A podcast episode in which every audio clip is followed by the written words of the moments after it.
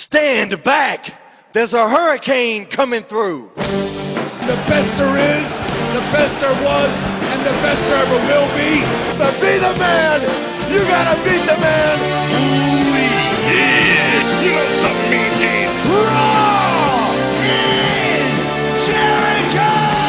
It doesn't matter what your name is! Austin three sixteen says I just whipped your ass! He's at the Friday that the picture is now. How much wood could a woodchuck chuck if a woodchuck could chuck wood? You're welcome. For the benefit of those with flash photography. Beat me if you can. Survive if I let you. And welcome back to the Guys Nation Wrestling Podcast. I'm your host, John, joined as always by my good friend and co-host, Rob. How you doing, folks? Got some stuff to talk about here. Raw was uh, pre-taped, but we managed to avoid spoilers and feel like it was a real show, I guess. Um, I think both of us agreed not a ton of storyline advancement. I guess they were, they were going out to Australia for, you know, a tour out there, uh, so I guess they probably rushed the writing on this one. But we had some good stuff with uh, Vince being in the ring with Daniel Bryan. Uh, between SmackDown and Raw, we also had some stuff with A J and Dolph Ziggler. Uh, we got Del Rio picking his opponent for money or uh, for SummerSlam. Some stuff with Damian Ro- or Damian Sandow and Cody Rhodes. And what else do we want to jump on? Maybe some Total Divas and some uh, Wyatt Family. Uh, we absolutely have to talk about the Wyatt Family. Um, and and just a just a thought, you know. When Raw is in um, England, it has a it has a certain feel to it. You know, they brand it. The crowd is a little different. When the show is in Canada, it's a little different. It has you know has a feel to it. Um, I don't know. Uh, I guess Raw Raw was taped. Yeah, it wasn't actually in Australia. Okay, all right. So I believe it was why, in Texas. Why wouldn't that's that's right? Why why wouldn't they have it, um, you know, taped from Australia? Yeah, that's interesting. I mean, if they're going to tape the show anyway, why not tape it there? Right. Yeah, I don't know. Maybe they just feel like the crowd's not going to be tracking well enough. Yeah, maybe not. Maybe they don't get enough ratings out there to to feel like that they would track with the storylines and get the reactions that they want. Yeah, that's possible. I figured, you know, for, for all the weird crowds they have in different places around the United States, they may as well, uh, you know, have a, a feel from down under, right? Yeah, totally. I, I think a lot of people would love to see that. Uh, yeah. But I'm guessing what I said is probably along the lines of it. But yeah. Either way, uh, they're out there doing house shows. I guess we'll be back live next week. Um So let's jump right into Vince and Daniel Bryan, John Cena.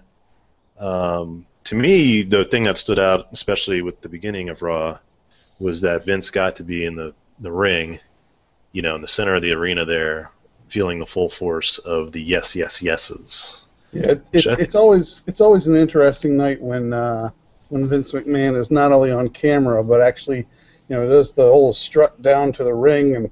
Yeah. It has has something more than just, you know, an announcement to make. Yeah, and did you notice that he went back to his old hairstyle too? Kind of harkened back to the Attitude Era a little bit there. Yeah, I'd, I'd be curious to hear what Donald Trump thinks. You know, he he's the one that uh, he's the one that made Vince shave his head in the first place. Yeah, definitely. But, uh, um, but yeah, I think him being in the center of the ring to hear that kind of ovation that Daniel Bryan gets. Uh, that's got to have an impact on him. I mean, I know he does what he wants probably at the end of the day, but I mean, that, that's got to be pretty cool for a guy like Bryan to be there in the center of the ring with, you know, the the king of wrestling and getting that reaction. Yeah, and, and it's safe to say that you probably feel the same way I do, that uh, the comments that Vince McMahon is, is making, you know, about how he doesn't fully believe in Daniel Bryan, um, you would say that, that there's probably a lot of truth to that, right? Yeah, I, I think they're definitely bringing in, you know, this goes along with kind of the trend that we, we feel like we've been seeing a little bit with, like, the reality T V type aspects, um, that there is some dose of reality to what he's saying. It's not all just kayfabe, Mister McMahon character. Yeah, so so maybe he did you know, actually want to be out there and kind of feel the reaction for himself. Yeah, I think so. Um, I mean, he certainly it would be wise to hear that reaction, to be informed of it. You know, it's one thing to be in the back, but it's it's got to be a totally different thing to be in the in the ring during that. And uh, I really liked what he said about Cena walking around like he owns the place. You know, I think that's along the same lines too, what you were getting at. Uh, that's got to be some shred of truth in there. I mean, who knows what percentage? Right. Right, and and I, I certainly think that uh, you know, a lot of people within the company and outside the company probably view John Cena as being more important than Vince McMahon at this point, and you know that hasn't happened since you had somebody like Triple H, or when the Undertaker was running a full schedule. So I fully think that you know there's a little bit of truth to that there. That Vince's ego has probably taken a little bit of hit from the way John Cena is perceived, even though it's great for business. Um, the part that you know probably takes it one step further and certainly goes into fiction is when Vince McMahon was backstage later in the show and claims that he wants someone to beat John Cena. Yeah, yeah, and I think uh, going along the lines of what you were initially saying, that you know there is there's got to be some truth to the amount of power that he wields. And because I think you really have seen a few different instances, and I'm sure, you know, the hardcore fans will feel like it happens constantly, but, you know, I think sometimes Cena winning in a match where you felt like he wasn't supposed to is, is okay, but there's been other times where it's like, it's been glaringly obvious he shouldn't have won. I mean, the one that jumps out is Extreme Rules uh, against Brock Lesnar. You know, and you just wonder, was that a power play from Cena? Did did he did he make that happen? Did did Vince actually want Brock to win? Um, but he's kind of hamstrung by you know kowtowing to John Cena.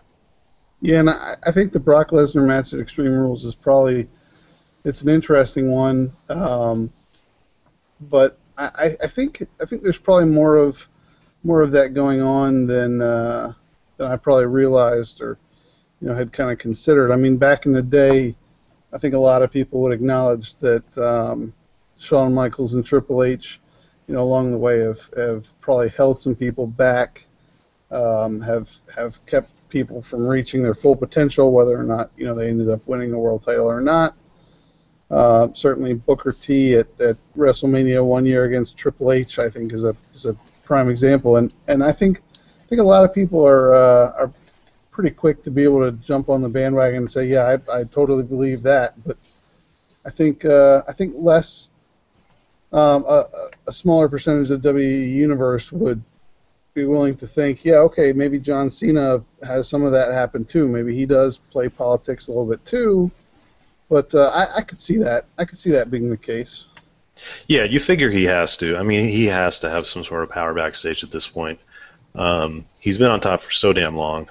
Uh, by all accounts, anybody that's had the success that he's had was kind of running S for a little bit there, right. uh, like Hulk Hogan towards the end of his W W F run, things like that. Um, yeah. So, uh, but you know, nonetheless, we still have a match here going on uh, between Bryan and Cena, uh, and you know, it feels like maybe Vince is Vince is positioning. positioning himself as the heel in this um, because you don't really have a heel between Cena and Bryan, and neither of them are really doing heelish things towards each other. Um, I don't know, what, what do you think about that theory? Does it look like that's what, what Vince is doing? Uh, I, I think so, because I think you have to add some sort of level of tension in there. And I think, you know, Daniel Bryan being a great competitor and John Cena not backing down from an opponent, and the fact that John Cena actually picked him as an opponent, um, he can't, you know, it, it's not one of these situations where Daniel Bryan was named the number one contender. It's not like Daniel Bryan won a match and suddenly he earned that spot. Yeah. Um, if, if one of those situations were the case, you could have a situation where John Cena could show signs that he's intimidated by Daniel Bryan, that he's afraid he's going to lose, right? And that he wants to figure out, you know, how he's going to be able to retain his title. But you can't really do that now that John Cena is the one that picked him. So you have to have some level of tension inserted there. And I think, I think you're right. I think that's exactly what they're using Vince McMahon for. Yeah, and and it's it's curious because we still see Triple H and Stephanie jumping into the fray. Uh, we don't quite know where they're going to fit in. I mean, I think we need to assume at this point that they're going to fit in somehow. Uh, we still have like three Raws to SummerSlam. Um, you know, Triple H came out and was like, you know, uh, you know, uh, he was like, Vince was laughing about Bryan as the champ. You know, he's like, I want someone that can beat John Cena. And, uh, you know, he was saying, I want someone like you, Triple H, but just twenty-three years younger. Right. Um, to which Triple H kind of clenched his teeth and didn't really have a comeback for. Yeah. Uh, took Stephanie to jump in and say, you know, let's not start talking about people's ages here or something. Right, exactly. So I think obviously we're setting up, as has been hinted for a long time, a showdown between Triple H and McMahon. I'm wondering how much this feud becomes about that, you know, how much this Cena-Bryan match becomes about that feud. Uh, do we think it's it's going to remain on the outside, or do do we think by the time SummerSlam rolls around, sides will be, or you know, lines will be drawn, sides will be chosen. Where if you're rooting for Daniel Bryan, you support Triple H's decision or direction for the company. If you're rooting for John Cena, actually, God, then you wouldn't be rooting for Vince's direction now, would you? Right. I, you I might be rooting for Stephanie's direction at that point. I, I don't know. Maybe. I, I think. I think what they would almost have to do is have a situation where Randy Orton inserts himself in, um, and probably not at SummerSlam. It would probably have to be after SummerSlam. Um, because at this point, I think if Randy Orton becomes part of the match, you know, I think I think it kind of derails a lot of things, and um, I think you're going to have a lot of ill will come, you know, in the W W E universe, because um, you know, even if you make it a, a three-way match, just adding Randy Orton, I think. I think at that point it's still it seems watered down at that point. Yeah. And I think taking Daniel Bryan completely out of the match is just um, yeah, I think you'd have a full on revolt if this is yeah. anything but Cena versus Bryan.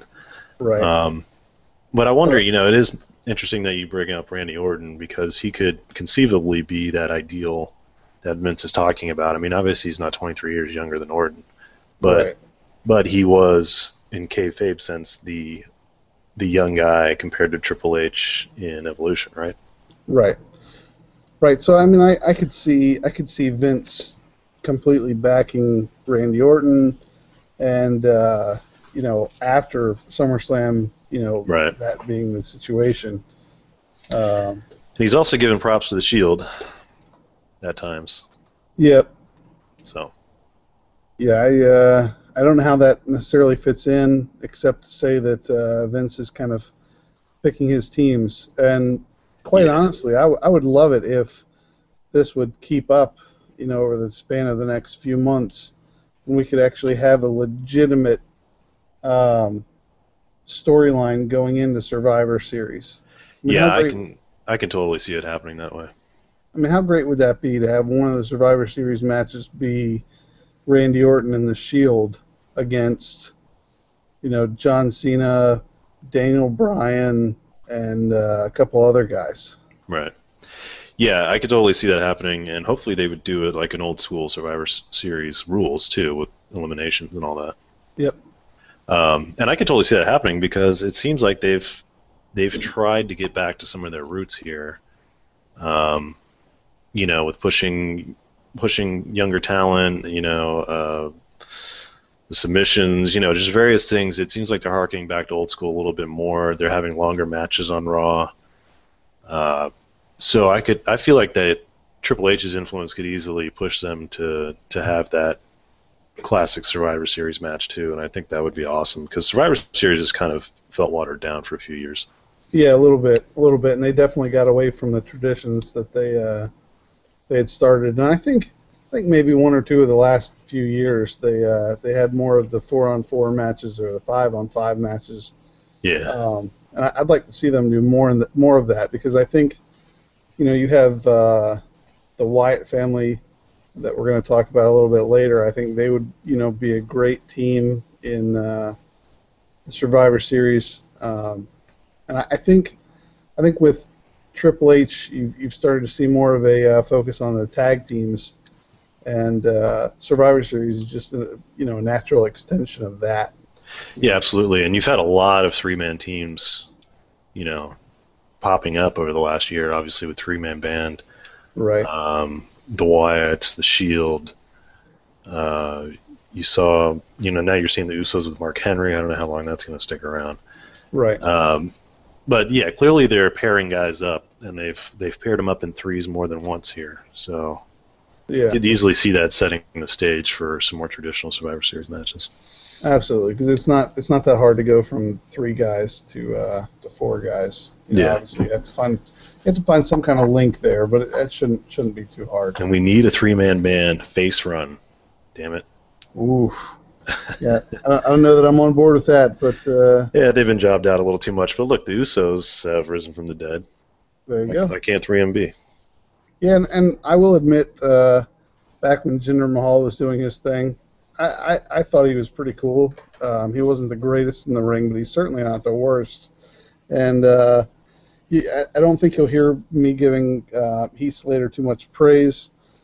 But uh, man, Drew McIntyre, I, I, I bought in. I bought in back in the day. Uh, you know, I, I don't know that I ever thought he was going to be a world champion, but uh, I thought thought he was a good choice to lead the Intercontinental Division, whenever that was. Right. Well, speaking of uh, Heath Slater, he was on, or he was in the Nexus with uh, another guy that we want to talk about a little bit, Skip Sheffield, now known as Ryback. Uh, I Ryback. Believe, I believe you made a post uh, on our Facebook page uh, about did. his little backstage segment. What did you think about that? Well, I thought it, I thought it was an interesting segment when it started. You know, you had guys in the catering. They're not guys that we know about. You know, it's not it's not your typical uh, referee back there getting something to eat. You know, it's it's not uh, another W W E legend that's, you know, hanging around backstage, or a road agent, whatever. Yeah, they tried to make this guy look like he came off the street. Yeah, and you know, Ryback kind of shoulders his way in. You know, it's kind of a jerk, whatever. So I thought that part was okay, and then, you know, he he shoves whatever that casserole was in the guy's face and gets it stuck in his ear, and it looks all awkward. And, you know, he intimidates that guy and whatever. I mean, that's, uh, you know, I, I can deal with that. I mean, that's that's some good character development on Ryback's part. You know, he's bullying some guy that clearly has no chance of doing anything to him. Gives a new meaning to cauliflower ear, huh? Yeah, yeah. yeah Potato anyway. salad ear, right? Um, right. But then, then I felt like it took they took it a little too far. And you know, I can I can deal with um, you know, people beating up people backstage. You know, like Austin beating up Bret Hart backstage. You know, getting into an ambulance and hitting him in there. You know, I I can deal with, you know, Kane and Edge doing crazy stuff backstage to each other, running all around the arena. But on in this segment, we had Ryback attack a guy whose name we don't even know, whose name we'll likely never know, in what in what essentially boils down to assault, right? Right, right. I mean, if I did that to somebody at my work, I'd be hauled off to jail. Yeah. Right? I mean, so so I, I just I don't I, I don't personally like it. Hopefully, if you did that at at work, it would be filmed and on YouTube. Yeah. Yeah, well, I, I would make sure that if uh, if I had ended up doing that, I would set up my phone and turn your iPhone off. Right. Yeah, but I, I think, to me, you know, it's okay to suspend disbelief, right? Mm, yeah. I mean, there's all these things that happen in wrestling that, you know, would potentially kill somebody, maim somebody, right? You know, get them paralyzed. But when you have a situation like this, it just it feels like someone should be calling the police. Like, if right. I mean, obviously, well, would you have been okay if they followed up later in the broadcast and had that kid come out with the parapolice officers? Yeah. Oh, yeah. Yeah, absolutely. Right. Because at, at that point, at that point, you're you're adding another touch of realism to it. In fact, I would like that more than if they would have just scrapped it all together and not had the segment. Yeah, I hear you. I mean, it was definitely a little odd, um, and the reason I can agree with it being odd is that when I was watching it, you know, it's very kind of tense. Uh, you're putting yourself in that kid's position where this, you know, hulk of a man is like in your face, and there's really nothing you can do. Right. Um, and then, you know, you figure it's over at some point when the kid's not saying anything, and he got slapped around a few times, and then out of nowhere he power bombs him through the table, which I admit, right. you know, I was slapping my knee and chortling, but you know, the, it it definitely caught me by surprise, which you know leads me to believe I agree with you that it was kind of out of the ordinary. Uh, uh, and yeah, I mean, I I think you're right. I definitely don't think they should be doing that, but. Uh, It probably would have been better if he had come out later with the police, because I think if you want to paint Ryback as this just unrepentant heel, then he should be like arrested at some point. I think that would be good for his character. Yeah, I mean, I, I think you know if if the guy's not going to show up with police later in the show, then I think maybe what you do is you just have Ryback take his huge hand and smack the dude in the face again, only this time not have food and just knock him to the floor, because you know. Some dude that gets smacked in the face really hard, you know, enough to knock him to the floor, he's probably not going to call the police over that. But I guarantee you that just about anybody who gets slammed through a table, knocked unconscious, the police are getting involved. Right. Through that entire spread, all that food. Yeah, because, you know, there are certain offenses that you have to press charges for something to happen, but there are other offenses that happen where it doesn't matter if a person presses charges or not, it's illegal to do it. Yeah. And I, I just I feel like this was one of those situations. Yeah, I hear you. There's there's really not any way I can defend it.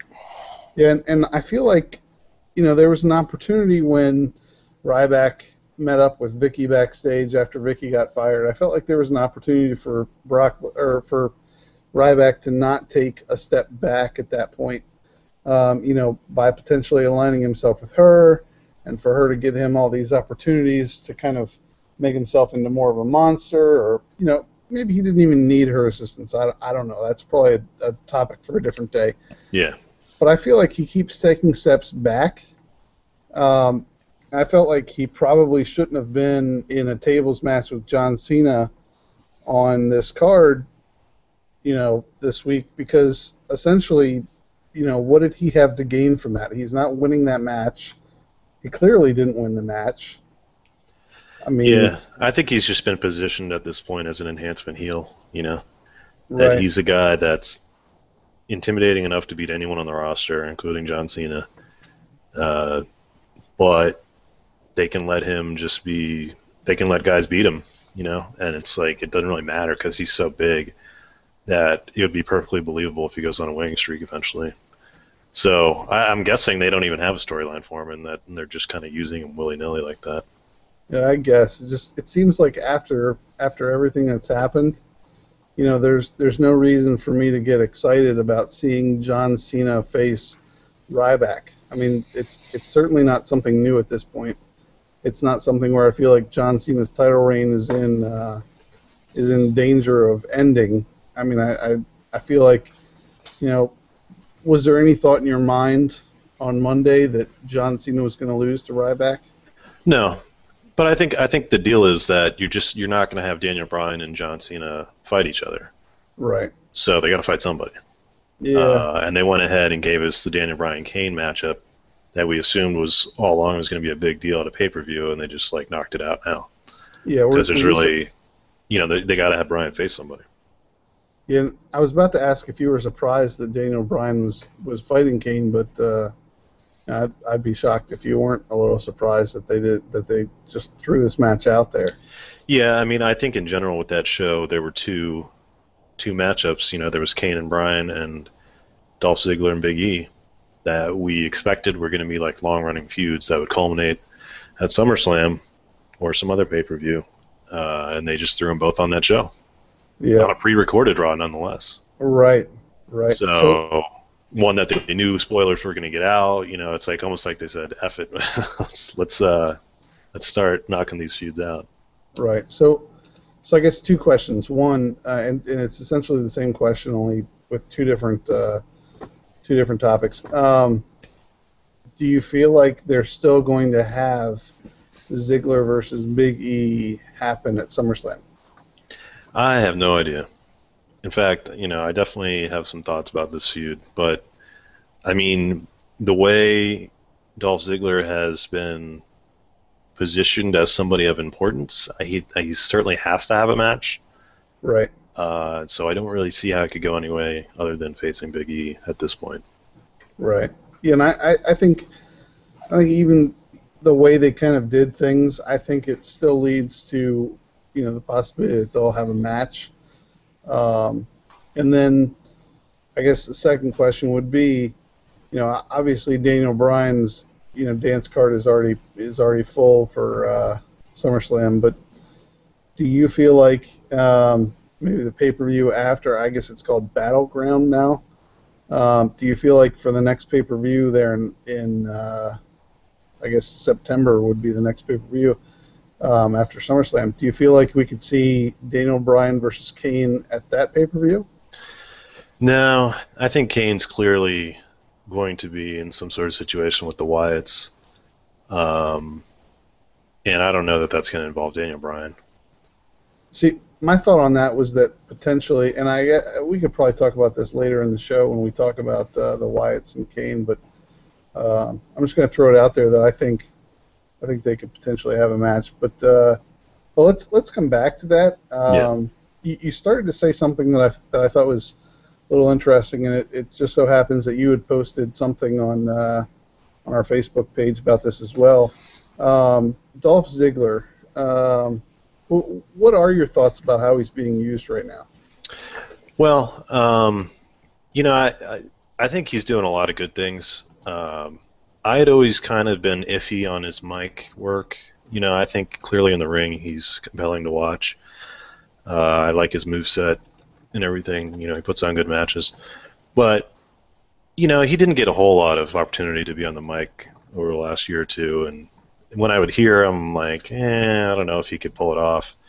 But then on SmackDown, they gave him a whole ton of time uh, with A J in the ring. You know, and she was trying to give like the state of A J address or something, and he interrupts it, and uh, she's got his luggage, you know, and starts whipping out his driver's license and all this, and he starts laying out some one-liners that really to me flowed naturally. I thought, I thought he did a great job. Yeah. Um, I don't know about you, but I mean, I several of them made me laugh out loud. Yeah, there was there was definitely the one about uh, where she talks about she has his keys to his house and. He says, "Oh, that's no big deal. I've had the locks changed. You know, I have. I do it all the time. And in fact, uh, I've changed the locks twice since yeah. you got the key." Exactly. Yeah. And then she starts cutting up the license, and he's like, "A day at the D M V would be a picnic compared to a day with you." Yeah. Including if we were on an actual picnic. Uh, right. Right. No. That that last little part definitely uh, definitely got a laugh out of me. Absolutely. Right. And then the other one that I really liked was uh, the passport. He's like, you know, the, there's a passport girl who's down the street from me, and actually she owes me a favor, you know, because I, I taught her this one thing where you put the leg behind the head, and oh, oh wait, yeah, right, yeah. yeah. He he was like, oh yeah, that that's not P G. Right. Yeah. So I mean, yeah. he had a bunch of great lines there, and he delivered them all very naturally. So, you know, my question here is, you know, they're trying to set this up where Dolph's the face, obviously, and A J's just a psychopathic heel. But I don't know that it's going to resonate with the people that it should resonate with, with women in particular. Because I think Dolph, you know, he's attractive. Uh, he does the show-off thing. You know, he's trying to be a flirt, whatever. Um, I think he's meant to appeal to women, you know, of a certain demographic. And I think him treating A J like crap and her, you know, kind of legitimately being upset. You know, it's not really that illegitimate that she's upset. Um, I don't know that that's going to generate a good face turn for him. You know, I think it's... But at the same time, I feel like it does match, match his personality, which right. is why I delivered those lines so flawlessly. Yeah. But if we're trying to make him a full-on face, uh, you know, I think he's going to be a, end up being a tweener at best, like like maybe like a Val Venus, you know. Yeah, and and I think honestly, I think there's two things you're you're kind of discrediting here uh, when it, when it comes to the women. First of all, I think uh, I think you're forgetting the college days, John. Um, if you're thinking that women are Lord knows going, I've lost enough brain cells to forget the college days. Well, yeah, uh, you and me both. But uh, I think you're forgetting the fact that uh, the younger women, uh, the women that are college age and you know maybe even late high school age, uh, that might that that you know could potentially want to cheer for Dolph Ziggler. The ones that get the panty soup over him. Right. I think you're kind of discrediting the fact that uh, a lot of them wouldn't admit to it, but a lot of them don't care if a guy treats them like crap. Right, right. They like the bad boys. I understand that. Yeah, and you know, I think, I think just about everybody out there, if they really thought about it, could think of a situation where there was a girl who was with a guy who treated them like crap. Not just was a bad boy, but treated the girl like crap. And the girl was still all over them. Right, of course. Yeah, they have daddy issues. Yeah. But, uh, yeah, I mean, I agree. I mean, that's not un unheard of. Uh, yeah. I just think in this situation, we haven't shown Dolph... I mean, Dolph hasn't really treated her like crap except for verbally, I guess, with some of these barbs that he threw. Right. Um, I don't know. It's just... it. It struck me that he's just not going to come off as a sympathetic figure whatsoever. And I wonder if that damages his potential to be a true face. Um, and I feel like there's probably a decent chunk of the audience at this point that wants to side with A J. Um, I'm, I don't know about that. I mean, I, I certainly think that it's that there's a potential for it because let's let's face it, A J is hot and hmm. she's pretty good in the ring and uh, she's entertaining to see on the screen.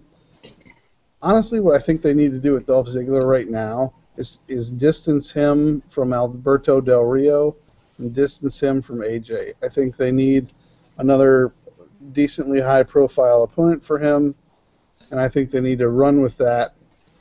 I don't know who that could be at this point, but I think they need they need to do that because, you know, they've already shown that, uh, you know, he goes back and forth with Alberto Del Rio and... You know, yeah. Where's it gotten him, right? Yeah, I mean, they put on decent matches, but it's just uh, Del Rio's just just doesn't move the meter. Yeah, and it's it's becoming a tired feud at this point. Uh, yeah. So I really think you need to do something different right now, and uh, and I, I think I think that maybe plays a little bit into uh, the topic that we're going to get to after the break uh, about Alberto Del Rio picking a SummerSlam opponent, but uh, they yeah. need to do something. Yeah, I agree. And uh, that's definitely going to be a hot topic in the second half of the show. We want to touch on Del Rio. Apparently he's going to be able to pick his opponent. Not really sure why they decided to do that. Uh, but you and I haven't seen spoilers, so right. We're going to go ahead and throw out our ideas, however dumb they may sound if, to anyone that's read the spoilers. Um, and we'll also, like we mentioned earlier, talk about Damian Sandow and Cody Rhodes. We'll... give a little bit of opinion on the Total Divas show because, of course, we both watched it. And absolutely. The uh, the Wyatts and Kane, I think, definitely deserve a little time. So let's hit the break, and we'll be right back.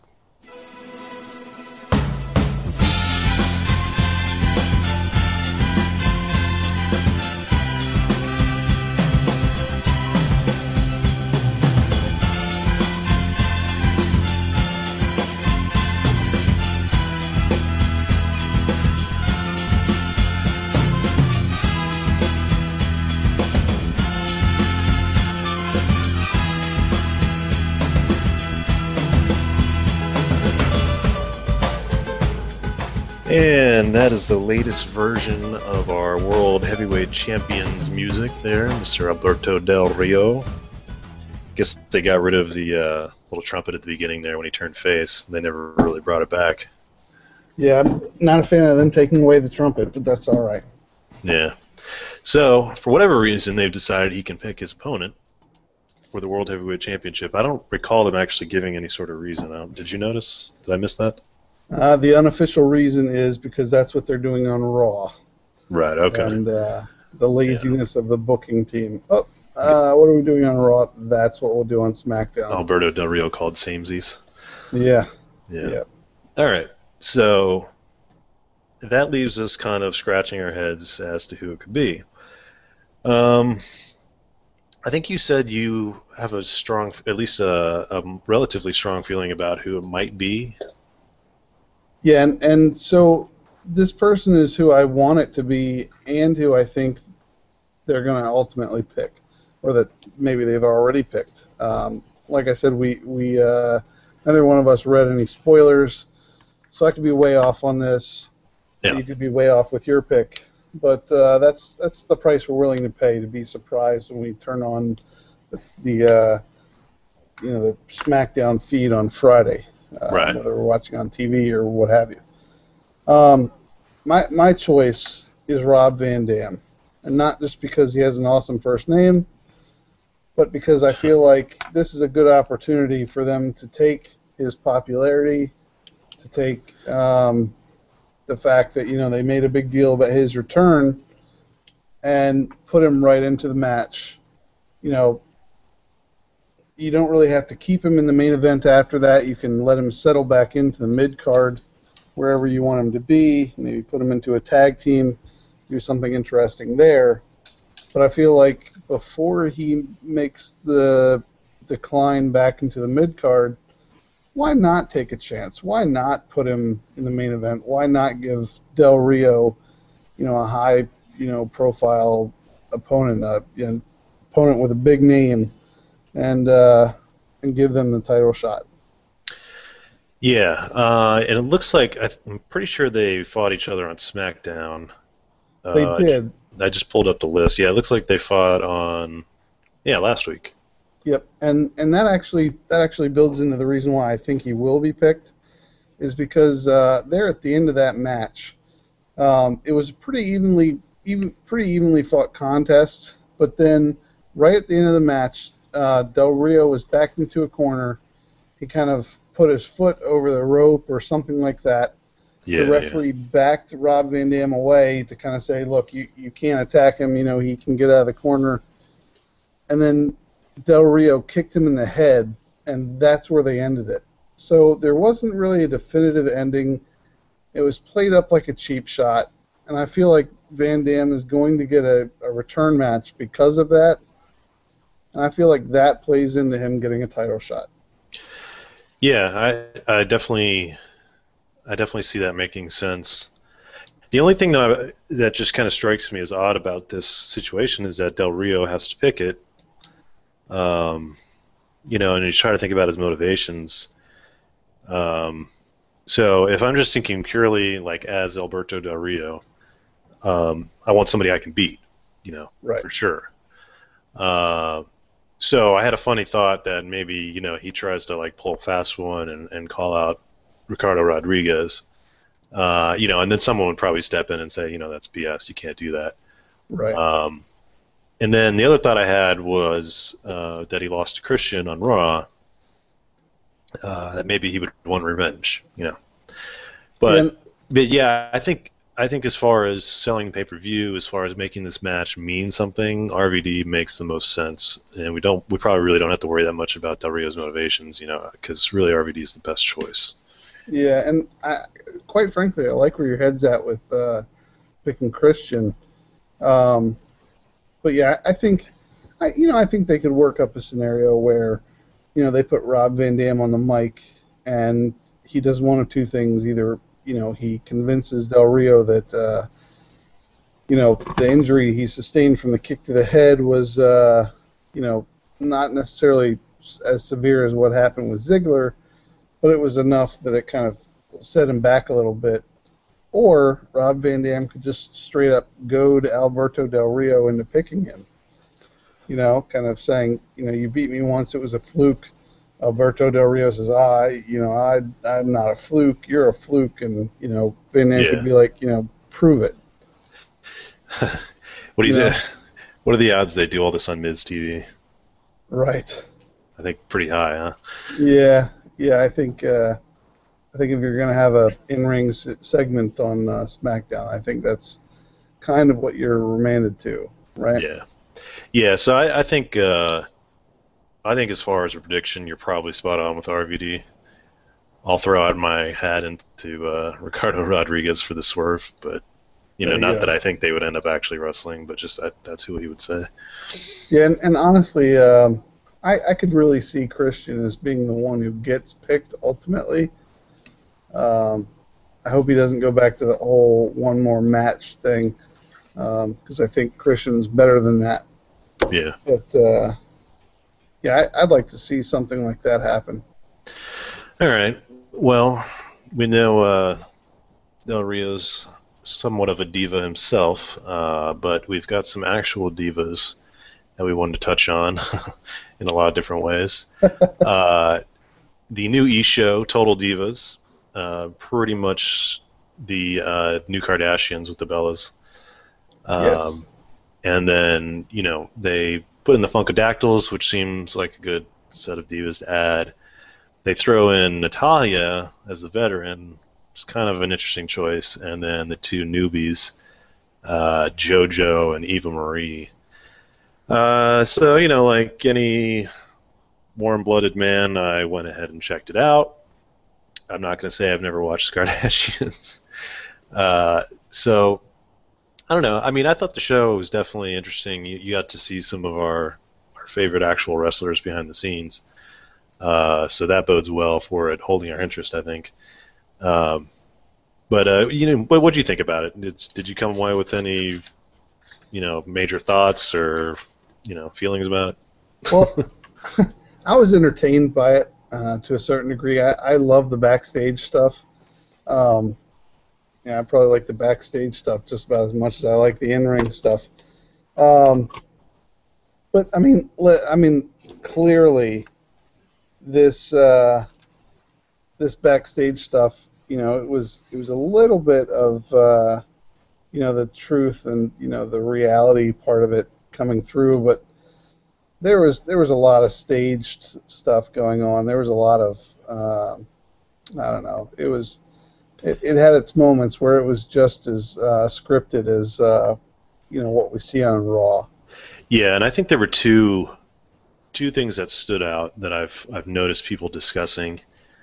Um, in particular, I've noticed you know a lot of people questioning whether the match was canceled at WrestleMania uh, that was supposed to feature the Bellas and Funkadactyls. People questioning whether it was canceled for the show. Um, that they all along, not that the Divas knew, but that W W E knew they were going to cancel it um, to force them to react to it or something like that for the show since the cameras were there. That's that's definitely an interesting perspective. It's not something that um, that I had kind of thought was the case. Um, yeah, and I mean, and I've you know I've seen some discussion on on our uh, favorite forum, Squared Circle, there on Reddit, uh, and it seems to me, and I agree with what has kind of come out as the consensus that you know they rushed the entrances for The Rock and John Cena. Uh, they threw in that like Special Olympics thing. I mean, there was a lot of stuff that seemed like it messed with the time on Mania, yeah. and it, it felt to me that it got cut out legitimately. I don't think that was completely scripted at all. It just happened to work out well that they had the cameras and they could use it on the show. Right, and and I think you know they made a comment that uh, the match the match before that went a little long, and yeah. uh, you know as I look at the WrestleMania card. It looks like Triple H versus Brock Lesnar was the one that uh, that was right before the right before the Cena Rock main event, and twenty-three minutes and fifty-eight seconds, as Wikipedia lists it, yeah. is a long time for Triple H and Brock Lesnar to have wrestled. Yeah. Um, I personally would have had that match go, I don't know, six or seven minutes shorter than that. Um, I think you could have told a more compelling match in less in less time yeah. than that. But the thing the thing about that that interests me is that it's Triple H and Brock Lesnar, two very big names. Shawn Michaels is involved, and that match was essentially given the exact same amount of time that John Cena and The Rock got. Right. So it's not like you can have Triple H and Brock Lesnar go for twenty-four minutes and then John Cena and The Rock go for sixteen. Yeah, well, I think if you look at I think if you look at past WrestleManias, you'll see things like that, though. Like, uh, you know, the uh, the Undertaker at Triple H went way longer than The Miz and John Cena. Right. Um, you know, things like that. But I, I you know, Rock is different than John, than The Miz, but whatever. Sure. But let's get back to the Total Divas, though. Uh, I, I definitely think that was a legitimate thing. The one that I didn't really think was legitimate at all was uh, when they sat Natalya down.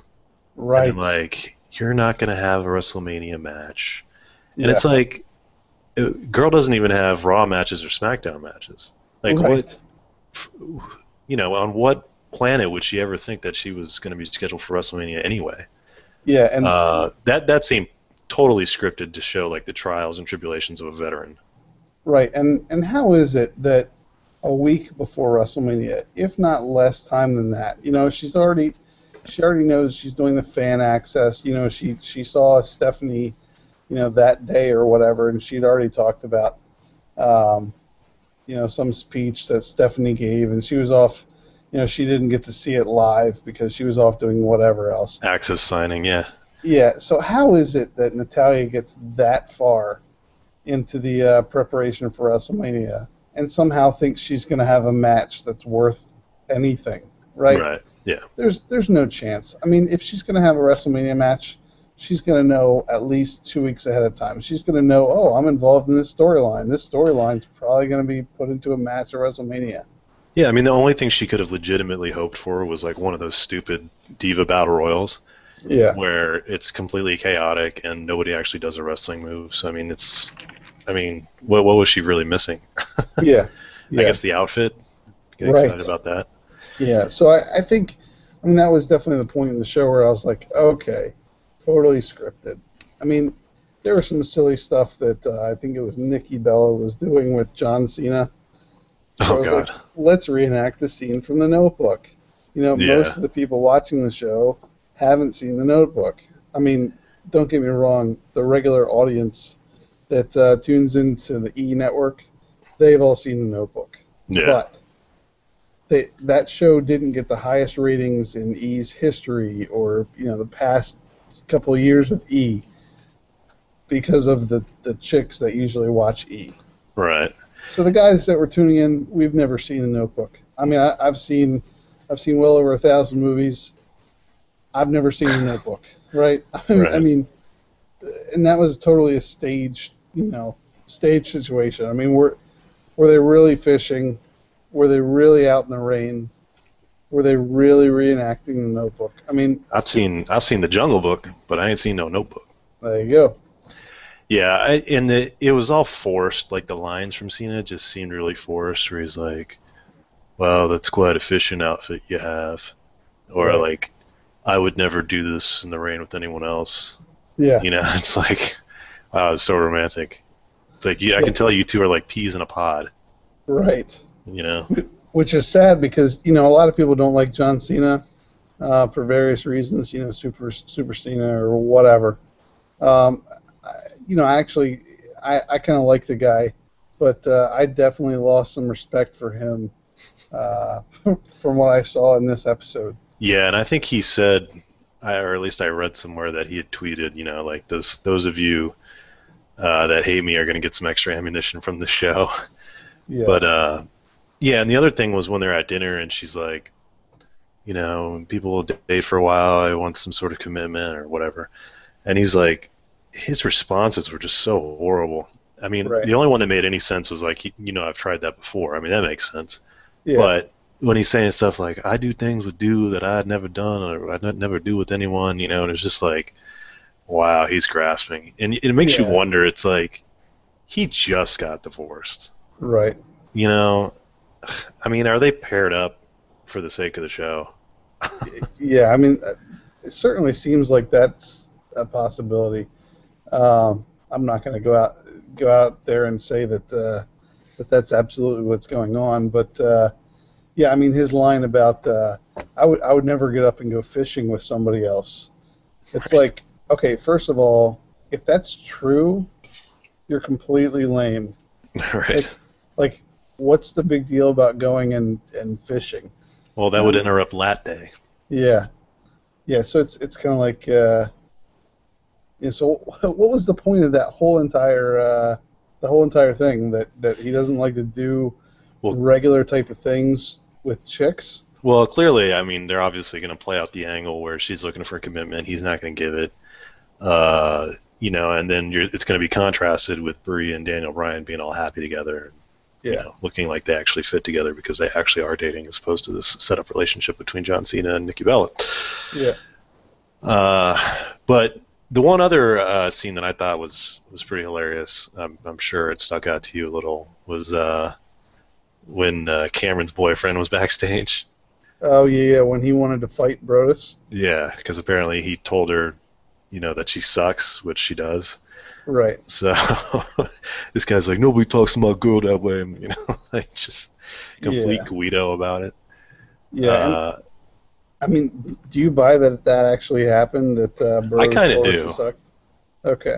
Yeah. I, and, I don't think that would have been scripted.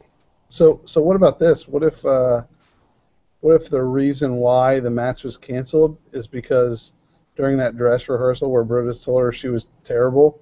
What if somebody saw the match and was like, "Yeah, we can't put this shit on WrestleMania," right? I mean, what yeah. if what if they legitimately told the uh, the seamstress says, "Hey, you know what? Don't worry about uh, rushing through to get those uh, those uh, sequins on their booty shorts because right. they're not going to the ring. You you can make that your last priority of the night."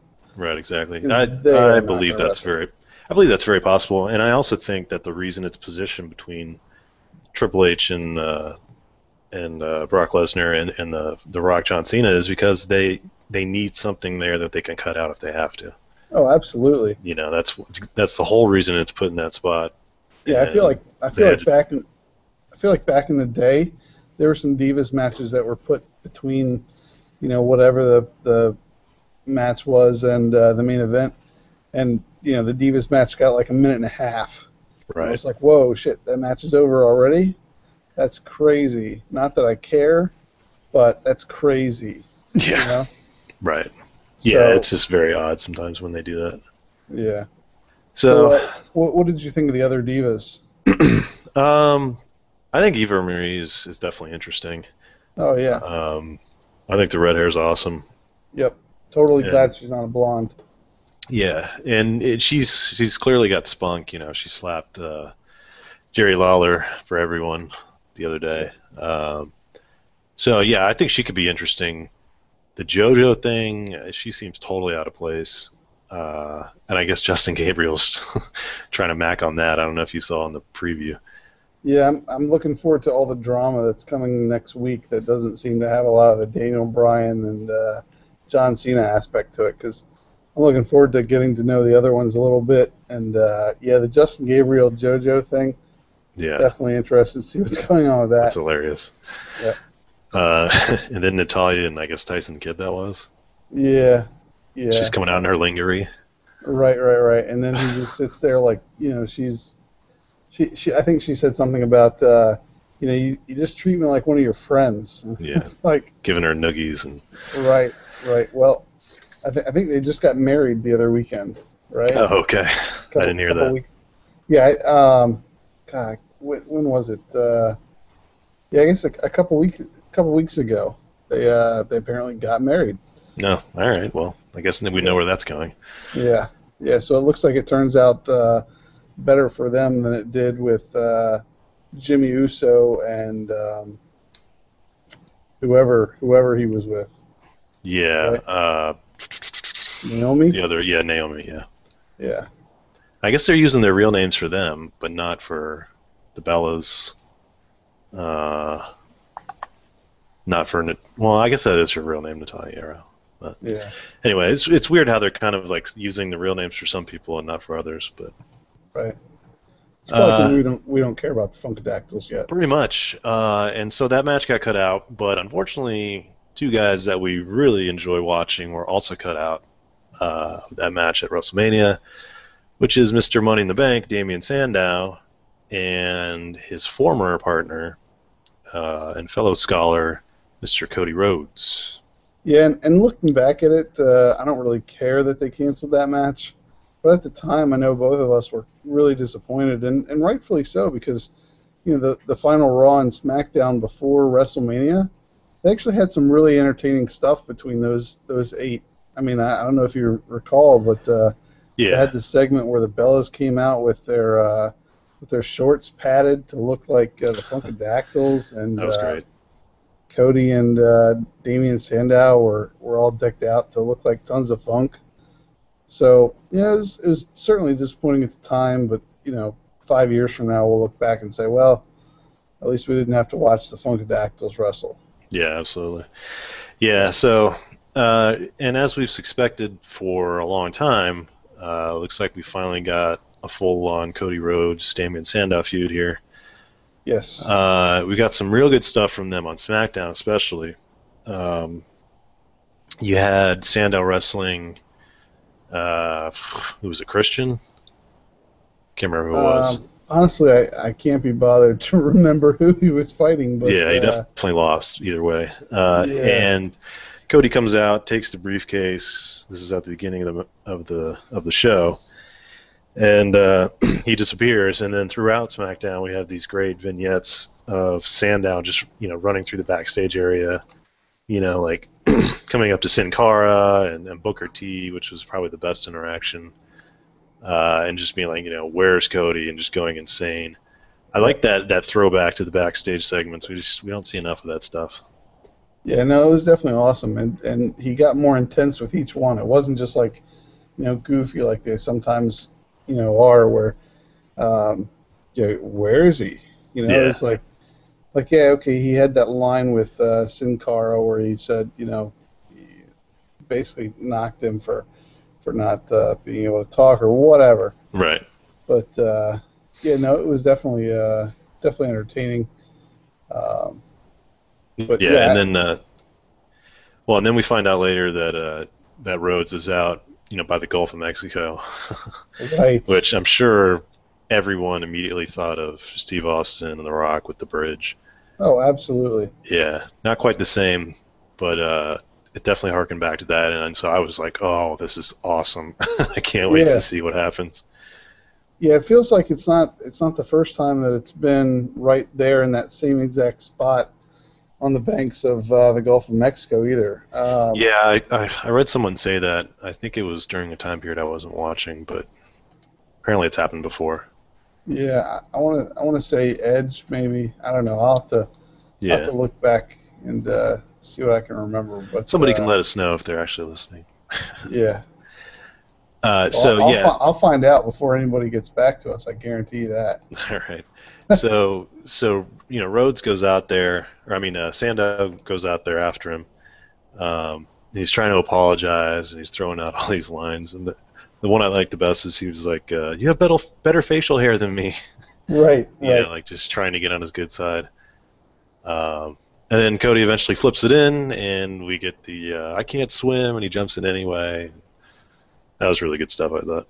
Yeah. Yeah, kind of a little unrealistic that at this point, you know, that, a, that an athlete like Damian Sandow can't swim. Right. But uh, I do like the fact that he jumps in anyway, even though he's playing it up like he can't swim. I thought right. that was that was a nice touch. Yeah, show the desperation. Yeah. And that's not probably a good spot to jump in. I doubt that water is clean at all. Yeah, right off the highway like that, probably not. Yeah, so he took one for the team there with that. Yeah. Now, I guess they didn't show him with the briefcase on Raw. So okay. we're thinking, or at least we don't know yet, I don't think, whether or not the briefcase was recovered. I don't know. I, I guess you know, even if they do play it up, that the uh, briefcase is is somewhere, you know, twenty feet out from uh, from right. the edge. Uh, even if they say it's at the bottom of the Gulf of Mexico, uh, do they still honor the fact that he won the the contract? Yeah, okay. That's what I'm wondering. Well, I'm not saying yeah that they will. Okay. I'm just wondering okay. what they're going to do with that, because obviously, with the way I'm, I'm actually pretty sure they recorded Raw before they recorded SmackDown. Okay. Uh, so all that stuff that happened on SmackDown was the next day, so the fans hadn't seen it, and so he doesn't really reference it that much other than just saying he threw the briefcase in. They didn't really show a video package, and they didn't say anything directly about whether it was recovered. Uh, but Sandow did cut a nice little promo there where he, he called out Rhodes' family, um, talking about you come from a family of clowns, and you know he doesn't want to associate with carny folk. Right. Which I thought was awesome. That yeah. was like the perfect oh, yeah. way to put it. Yes, especially because there's there's a little bit of truth to it, right? I mean, absolutely. Sure, sure Dusty Rhodes is is one of the. Uh, I'd put him in the top twenty, you know, all times in, ter- in terms of, you know, well, maybe in the past thirty-five years in terms of guys that deserve some respect for what they did in the business. But, uh, yeah, I mean, there were certainly some times where he was he was more of a sideshow act than anything else. And, uh, yeah. I mean, that, that, that doesn't come close to, to uh, what uh, Goldust accomplished. Yeah. When we use that term. So. Yeah, and absolutely. And I, I just happen to be watching, uh, there's this series called, like, W W E, I think it was W W E at the time, Legends of Wrestling. And they have, like, a panel of four guys, and it was usually, like, uh, Gene Okerlund with four other guys. And so one of them was him with, uh, it was it was Dusty Rhodes and, uh, gosh, who was the other ones? Like, maybe Bobby... No, not Bobby the Brain. Uh, somebody else that was a commentator at some point. But anyway, it was a whole panel of guys, and they they were talking about uh, crazy characters, and they got to the subject of Goldust. And Dusty Rhodes was like, he was so against it, you know, because he was like, I just don't want this to be the way his career goes, you know. And it, it was really interesting to hear him say it. I'll have to provide the link. But... uh You know, and then he, but then he ended up praising him, saying that he actually managed to be fairly successful with it, uh, right. which he was. I mean, he was never world champion, but I think most people respect his character and the work that he did. Yeah, um, it looks but, like. But I thought, go ahead. It looks like, from what I've found, that uh, that if they're talking about the worst characters that they've seen, if that was one of the uh, topics that they were doing. Yeah. It looks like that show probably involved Michael Hayes. Michael from, Hayes, uh, that's what I was thinking of. And Pat Patterson. Right. And uh, probably Mick Foley. Yeah, that's exactly what it was. Yeah. Yeah. Um, but anyway, I just wanted to, that was an aside. I'll, I'll actually have to figure out where I, I saw that on YouTube. I should post it on our Facebook page because it's a good watch. Excellent. But um, so anyway, I thought that was a great line from Sandow. And I'm wondering, do you think there's any chance this leads to our good friend Goldust jumping into the feud somehow? I would I would love it if he uh, if he came back just for at least one match. I mean, I think they could stretch it out and have him uh, you know, have Sandow face Goldust at a pay per view. Um, you know, just just something, because I think Goldust probably still has at least something to offer uh, for the business. Yeah, but uh, I do too. I mean, I, I don't want that to be the long term feud. I don't think uh, I don't think that's what you were trying to insinuate there, but uh, no, no. But it was I, I just think the takeaway from that little segment on Raw was that you know maybe they're going to bring his family into it. Uh, Dusty's cool. been very involved with uh, N X T. I think he's been like the general manager down there. Oh, very nice. So they could potentially both show up at some point, uh, and they would get big pops, and that would help with Cody's face turn, I would think. Oh yeah, it couldn't. It certainly couldn't hurt. Um, And uh, I don't know. I, I don't know who you put with uh, Damian Sandow at that point, but uh, yeah, maybe you don't have to. Maybe maybe we're not looking at a six-man tag scenario here. Maybe we're just uh, looking at a scenario where you know. Yeah, I'm not. I'm not thinking they would necessarily jump in the ring, but at least be part of a few promos leading into SummerSlam would be really cool. Yeah, although, gotta be honest, if uh, if it's Dusty Rhodes outside the ring with uh, with Cody Rhodes tagging with Goldust. I don't know about you, but I would love to see uh, I would love to see Damian Sandow tag up with Curtis Axel. I think that. Yeah, that could potentially be a guy that would fit with him. You know, he's got to be paired with someone of a certain refinement. Uh, and Axel went ahead and called himself Better Than Perfect. Yeah. On uh, on Raw, I believe. Yep. So, right. I think we wanted to touch a little on, on Axel. Yeah, I don't know if you wanted to uh, to touch on Axel now. I think I think uh, a good way to end the show is definitely going to be to talk about uh, the other topic that we have next. But uh, yeah, I, I think uh, I think I think Curtis Axel is definitely making a name for himself. Um, I love I love the line that he's more perfect than perfect. Yeah. Um, you know, and and to me, uh, obviously, um, I feel like this is a good spot for Paul Heyman. He's certainly one of the best on the mic. Uh, I think everyone would agree that Curtis Axel has a little little room to grow in terms of being great on the mic. Uh, yeah. I think he's certainly making some strides, but he's not there yet. And Paul Heyman certainly is not coming out every week with Brock Lesnar because Lesnar's not there every week.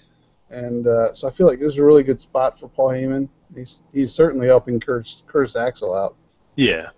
Yeah, I mean, it makes sense. It gives it gives Heyman someone to manage, and it obviously is helping Axel a ton. And he certainly has potential to be a guy that, you know, has a nice run, maybe a world heavyweight title or two. Uh, yeah, I've liked I've liked watching him. I well, I'm curious to see where it goes. Uh, and I think probably after SummerSlam, I don't know that they're going to get him involved in much going into SummerSlam. Probably just a token title defense. But I'm thinking after SummerSlam, he might end up with a decent storyline. I'm sure we'll spend a lot of time talking about how he's developed at that point. Yeah, I think, I think right now, you know, that he's had some matches with what Jericho, I think, and uh, I think the Miz. He had some yeah. matches with the Miz. You know, right now there's not much going on with him. What facing uh, R-Truth. You know, certainly yeah. a, a decent competitor, but not somebody that uh, is certainly going to raise his stature at all. Sure. Uh, and R-Truth was involved in our final topic that I think we should probably jump into before we run out of time here, uh, which is the Wyatt family. Yep. Uh, he was one of their victims, and their initial victim was Kane. Uh, he was out of action for a couple weeks, comes back, faces Daniel Bryan. Fortunately, we couldn't talk a whole lot about that, but Bryan gets the win in kind of a similar finish that he had with Cesaro with the uh, chokeslam into a roll-up, yep. which was pretty sweet. And then uh, immediately after, Kane retaliates with a chokeslam, and we get the Wyatt family coming out. I liked, I don't know about you, I liked how when the lights came up, Kane immediately went after Bray. Yeah, I, I thought that was definitely, uh, definitely a strong point on what they did because, you know, the guys were in the ring. We've seen it all before, you know, obviously he wants to go after Bray Wyatt, but does he do that? A lot of other guys in a lot of other similar situations would be overwhelmed by the other guys in the ring, kind of divert their attention, then never get the chance to go after Bray Wyatt. But I yeah. love the fact that the first thing Kane does when the lights come back up, runs and slides out of the ring. Yeah, exactly. And it, and it shows that there was some thought put into it, you know, that obviously if you're going to be attacked in this way, that's, you know, that's one way to get out of it. Um, so, yeah, but they go ahead and take care of him. You know, he fought valiantly, whatever. And then, uh, you know, Bray cuts a, yet another promo on him, does his nice little uh, finisher, which I think is great. It's, it's so kind of like cultish, you know, where he's like, he's trying to indoctrinate someone. Yep. Um, so it's a great finisher and another pretty good promo talking about, you know, you're the devil, you call yourself the devil's favorite demon. You know, you shouldn't say things like that. You never know who might be listening. Right. Um, which I don't know. I guess that's implying that he's the devil. I, I'm not sure what it's, that's totally implying, but I'm not a, a, liter, a literary uh, critic here. Yeah, and, and neither am I, but that's that's essentially the same same thing I picked up on. So uh, yeah. So that's that's our official Guys Nation Wrestling podcast interpretation of what happened. Yeah, yeah, I agree. Our feeble brains kind of can't really wrap our heads around it. But, you yeah. know, so what do you think? Uh, are they going to have a match, or are we going to see uh, Kane just kind of join their side without even having a match? You know, I, I think with this being SummerSlam, I feel like they're going to have Bray Wyatt versus Kane. I feel like if it was a bigger name uh, than than Bray Wyatt, you know, if it was if this was a situation where the guy that uh, was goading Kane was, was somebody that was coming into the situation with, you know, considerable clout behind their name. You know, if it was, you know, if it was Raven, you know, right. and he was coming from uh, W C W at the time or E C W, I feel like, I feel like maybe if it wasn't a big pay-per-view like SummerSlam, maybe we'd get a situation where uh, Kane would be fighting one of the underlings at the pay-per-view and whatever, building up to a big match. But I think at this point, because I think pretty much everyone is assuming that Kane is eventually going to become a member of the Wyatt family, yeah. uh, whether it's long-term or uh, a month or two here or there, I think... I think they need to just go ahead and have this match because I think enough people will be interested to see it. Um, yeah, and I think people certainly want to see Wyatt wrestle. Oh, yeah. Uh, we just got to see his followers, but you know, eventually yeah. you want to see him in the ring. Now, let me throw a curveball at you to to to chew on to end okay. the show here. Um, this is something that just popped in my head, so you know, feel free to tell me I'm nuts, and I'm quite sure that this would. Uh, highly disappoint a large portion of our audience, all six of you. Uh, what if Kane does join the Wyatts, or there's some sort of he disappears, something to where we're not actually set up to have a Kane Wyatt match at Wrestle or, or at SummerSlam? Um, So there's kind of an ambiguity there as to whether Kane's joined them or maybe he already has. And then during the John Cena-Daniel Bryan match, the lights happen. Kane fucks it up for Daniel Bryan. Ooh, yeah, I, I, I think you're nuts. uh, no, I'm just, I'm just messing I'm not saying uh, like his, uh, I'm not saying his Kane music, but but that right. this would be the first reveal that he's joined the Wyatt family and. I'm not sure exactly how it would go physically to, to screw with Bryan. Um, but because here's the thing. If he's joining the Wyatt family, they've got to have uh, some sort of direction for him, like the Wyatts. They've got to have something that they want him to do right. to prove himself or... You know, there's got to be like... Usually with a cult like that, there's some sort of test where you have to renounce your prior relationships... Um, so I don't know. Maybe that won't happen at SummerSlam.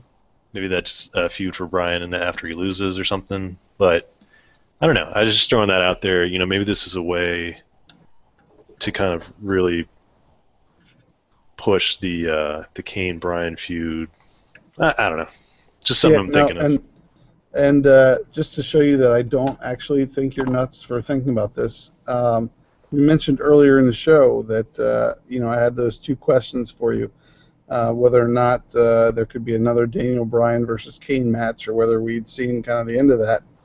Yeah. You were saying that uh, Kane is probably going to be you know in the thick of things with um, with the Wyatt family going forward, so probably not. Well, I think in September at Battle Lines, I think that's where you have Daniel Bryan versus Kane. With Kane as a member of the of the Wyatt family. Yeah, yeah, uh, easily could see that because I do think and I don't know about you, and obviously we need to wrap up here, but I do think that uh, there's a decent chance Bryan ends up going back to feud with Kane after SummerSlam. Uh, so this would probably set this is you know possibly all this stuff that's happening with the Wyatts is is setting up for that. Yeah, and I I honestly think that um, you know W W E has this crutch where if they want to do something interesting or that they think is interesting, the night after a pay-per-view, they just give you a rematch from the pay-per-view. So I could very easily see something happening at SummerSlam where you know John Cena ends up retaining from Daniel Bryan or something. Controversial a, finish. Yeah, and then they have a, a rematch on Raw.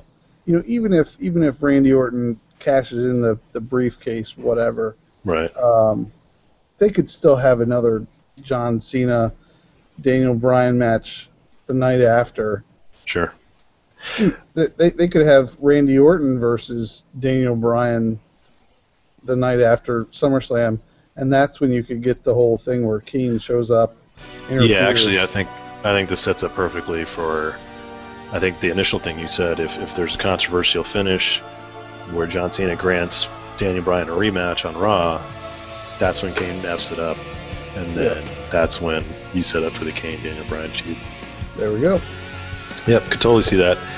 Well, we hear Kane's music in the background, so that is time to wrap up this show.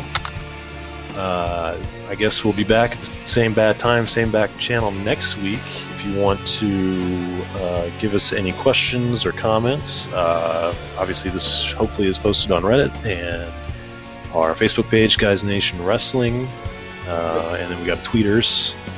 There we go. Which I guess is Guys Nation Wrestling as well. Yeah, it's it's uh, probably G N Wrestling, just based on uh, you know the, the character limits. But uh, yeah, just make sure that you get those questions to us sometime before Tuesday afternoon, because we do uh, we do end up taping this, uh, recording this, whatever you want to call it, on uh, Tuesday nights. Yep. All right. Well, that wraps up another edition. We'll see you next week. Have a good one.